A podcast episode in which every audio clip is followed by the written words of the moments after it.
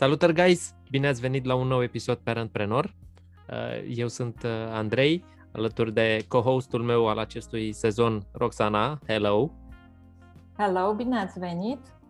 Astăzi uh, ne vedeți pe amândoi, mă rog, cei care vă uitați pe YouTube cu zâmbetul pe buze, pentru că vom discuta despre mitul fericirii. Dacă să fac un intro corect, discutam, uh, discutam și cu Mirabela și uh, discutam și cu, și cu alte persoane care este opusul fericirii. Că trebuie să, trebuie să facem distinția asta. Uh, foarte mulți au, și eu până acum câțiva ani aveam impresia că trebuie să fii tot timpul fericit. Bă, dacă nu ești fericit, ești nefericit. Așa că tot timpul trebuie să fii fericit. Asta e nasol. Da, foarte nasol. Iar mm. uh, distinția pe care am, uh, pe care am învățat-o este că lipsa fericirii nu înseamnă nefericire. Înseamnă Automat. o stare de normalitate. Da? Că, mm. de fapt, uh, cea mai mare parte a timpului noi o petrecem într-o stare de normalitate, nu într-o stare de fericire sau nefericire. Și asta uh-huh. e o mhm. distinție foarte, foarte importantă uh-huh. ca să, uh-huh. ca să o legăm. E foarte bună de început. Episo- da. Exact, exact. Uh-huh. Și acum, doamnă, îți dau cuvântul, mitul fericirii. Da, mitul fericirii. M-am gândit cum să, cum să încep, mi se părea normal să încep de la ceva, vorba ta, ne, vezi, ne vedeți râzând acum pe amândoi, vorbim despre mitul fericirii. Am vrut și eu la început să fac o, mă gândesc la o deschidere mai excepționică pentru că vorbim de fericire. Da? Și după aia mi-am dat seama că, de fapt, ca toate celelalte mituri despre care am vorbit în aceste episoade, și acesta are la rădăcină cea mai puternică emoție umană, care e frica. Și de ce spun asta? Pentru că am văzut că urmărim fericirea asta ca pe, ca pe apanajul suprem da, al unei, unei vieți împlinite din toate punctele posibile de vedere. Da? Adică dacă obțin asta și asta și puneți aici orice credeți, da? de la cel mai minunat job, la propria afacere, Bani, la mașini, casa viselor mele, vilă, mașină, familie, copii, tot, dacă le am pe toate astea, Uh, îmi câștig uh, denominarea de ființă fericită. Da? Și după aia m-am gândit și la asta iarăși m-au ajutat foarte mult clienții mei pe care îi văd în fiecare zi. Am crescut mulți dintre noi um, în case în care subiectul suntem sau nu fericiți producea o grămadă de anxietate. Adică situațiile în care nu ne e bine, în care suntem triști sau ne îndoim de noi, nu, sunt, nu prea sunt văzute bine, nu sunt niște lucruri omenești naturale. Și câteodată ne simțim vinovați că azi ne plouă și ne fulgeră. Nu? Așadar, evităm tot ce ar putea să, de, să declanșeze așa un, un, un episod de, de tristețe, pentru că am intrat în iluzia asta că trebuie să fim fericiți și viața este despre nefericire da? sau despre fericire, nimica altceva nu există. Uh, și cred că dacă rezistăm noi adulți experiențelor care ne întristează, nu facem altceva în fața copiilor decât să învățăm nu numai să se, să se ferească de emoții normale. Dar îi învățăm că viața nu e despre suiși și coborâși sau despre, cum se zice în engleză, the ebb and flow. Da? Uh-huh. Despre câteodată e mai bine, câteodată e mai puțin bine. Um, cumva le, le facem o, o imagine, nu știu cum, de povești formidabilistic, așa, despre o fericire care trebuie întotdeauna urmărită și întotdeauna în fața noastră, înainte. Asta face, vine la pachet cu faptul că învățăm copiii că emoțiile negative trebuie evitate cât se poate. Și asta mi-a adus aminte de, de un exemplu pe care l aud frecvent. Părinți care spun copiilor, e adevărat mame mai des, copilul e trist, să-ți dea mama un biscuite, îți dea mama o prăjitură, să facă mama ceva bun de mâncare. Foarte ușor să faci conexiunea între mâncare și fericire. E atavic. Da? Vine, vine de pe vremea când să am ce mânca la următoarea masă sau într-un viitor uh, previzibil era într-adevăr o sursă de bucurie. Dar nu mai suntem de mult acolo, cel puțin în lumea noastră. Nu? Suntem însă cumva cablați, suntem cumva programați să ne ducem către mâncare ca sursă de fericire, ca ascundere de tristețe. Și așa cum folosesc mâncarea ca să maschez o durere sau o lipsă de conexiune, tot așa ajung să folosesc alcoolul sau țigările sau televizorul sau sexul sau cumpărăturile sau exercițiu fizic mai nou în exces ca să ascund o durere. Mă întorc la, la emoțiile astea mai puțin pozitive. Avem senzația ca părinți că ne protejăm copiii de durere, da? dar de fapt, de fapt îi, îi, îi lipsim de ocazia de a-și dezvolta un mecanism sănătos pe care toți trebuie să-l avem în noi, un mecanism sănătos de a face față emoțiilor, care și ele sunt naturale. Și o să dau niște exemple acum, care tot de la clienți îmi vin. Văd oameni care îmi povestesc, îmi vorbesc toți despre familii în care intimitatea, adică vorbitul despre cum ne e, mai ales când nu e bine, e de rușine. Da, e tabu să ascund, să nu știe tabu. copilul cum mă simt. Da, exact. Da, da. Asta vine, împreu- vine și cu, dacă copilul e trist, încerc să-l repar imediat. Uh, și când spun asta, nu vreau să spun că în partea altă lasă-l să bâzie acolo de unul singur. Vă dau însă niște uh, niște exemple. Uh, cine din ascultătorii noștri sunt părinți și înțeleg că sunt uh, mulți, dacă nu toți. Dacă ați făcut vreodată așa, încerc să-l înveselesc pe, pe copil imediat, cum îl văd că e trist, și s-ar să rezolv problema imediat, ca să tai cât mai mult secundele alea în care el e nefericit sau frustrat înainte să-i dau un semnal clar că înțeleg că e trist, înainte să văd ce simte și ce vrea de la mine. Să-l ajut imediat? Să-l las acolo? Să-l las să încerce? Să stau cu el cât încearcă? Sau ce vrea? Da? Mă repet imediat să ajung să rezolv. Exemplu care recunosc că e cel mai greu de făcut în cazul copiilor mici. Da?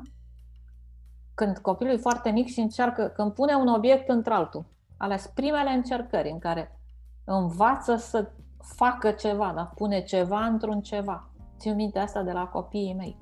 Puneau un, un ăla într-un borcan, ăla de plastic într-un vas de plastic. Chestia asta durează, poate să dureze minute, durează ore, da? în funcție de temperamentul copilului. Altă chestie. Gândiți-vă dacă ați fost vreodată în situația în care v-a venit sau chiar ați făcut-o.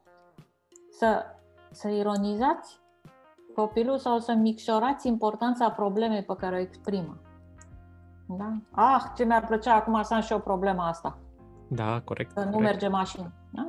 Sau, e, asta e o prostie acum, mă lași că avem altele. Nu mai uh-huh. veni cu prostiile astea la mine. Du-te și te joacă. Uh, sau să-l cert pentru că se simte vulnerabil. Să-l cert că se miorlăie că nu poate sau că nu reușește. Să-l cert că nu are răbdare. De unde să aibă răbdare? Că n-a apărut încă, trebuie să-l învăț să aibă răbdare. sau um, să nu știu să fiu lângă el când exprimă niște emoții pe care eu, ca adult, nu sunt în stare să le duc. De exemplu, a, tristețea unui copil. Astea da. sunt interesante. Ce faci cu tristețea unui copil uh, într-o familie care trece printr-o pierdere? Un, cineva din familie s-a prăpădit. Da? Uh, în foarte multe cazuri, subiectul e oarecum delicat, copilul cumva e lăsat deoparte și fiindcă subiectul e delicat, dar și pentru că durerea celor mari e așa de mare și așa de cumplită că pare cumva mai importantă. Am întâlnit asta la, la mulți clienți. Uh, un alt exemplu învăț, învăț un copil cum să facă față, nu cum să facă față durerii, ci cum să o evite. Da? Cum să găsească ceva în loc imediat. Da? So, um, și trebuie să subliniez că toate exemplele de mai sus, în cazul băieților, impactul o să spun că e mai dezastros. Cumva fetele ajung să vorbească despre emoții, cu mamele măcar. Dacă nu, mai târziu cu prietenele. Dacă nu, să vorbească cu cineva care le înțelege. Da? Cumva ajung să le exprime. În cazul băieților, absolut toți clienții bărbați pe care, cu care am vorbit mi-au spus că la ei în familie nu erau încurajați să vorbească despre ce simt. Fie fiindcă era miorlăială și băieții nu se miorlăiesc, nu? Sau era, era semn de slăbiciune oricum sau pentru că erau ironizați. Și vreau să mă opresc la subiectul ăsta. E o atitudine comună, extrem de nocivă, pe care copiii nici nu o înțeleg și o traduc într-un singur fel, și anume îi se face rușine. Și atitudinea asta de care vorbesc e disprețul. Un copil care vede că mama sau tata îi arată dispreț pentru ce a făcut, da? Învață automat să-i fie rușine. Dispreț că plânge, dispreț că are lacrimi în ochi, dispreț că arată o emoție puternică, dispreț că tremură. Dar îți vine să plângi? Îți dau eu un motiv acum să plângi. Da?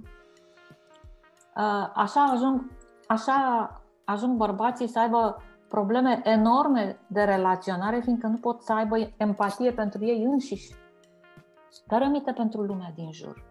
Dar aminte pentru femeia lângă care trăiesc sau pentru copiii pe care îi cresc.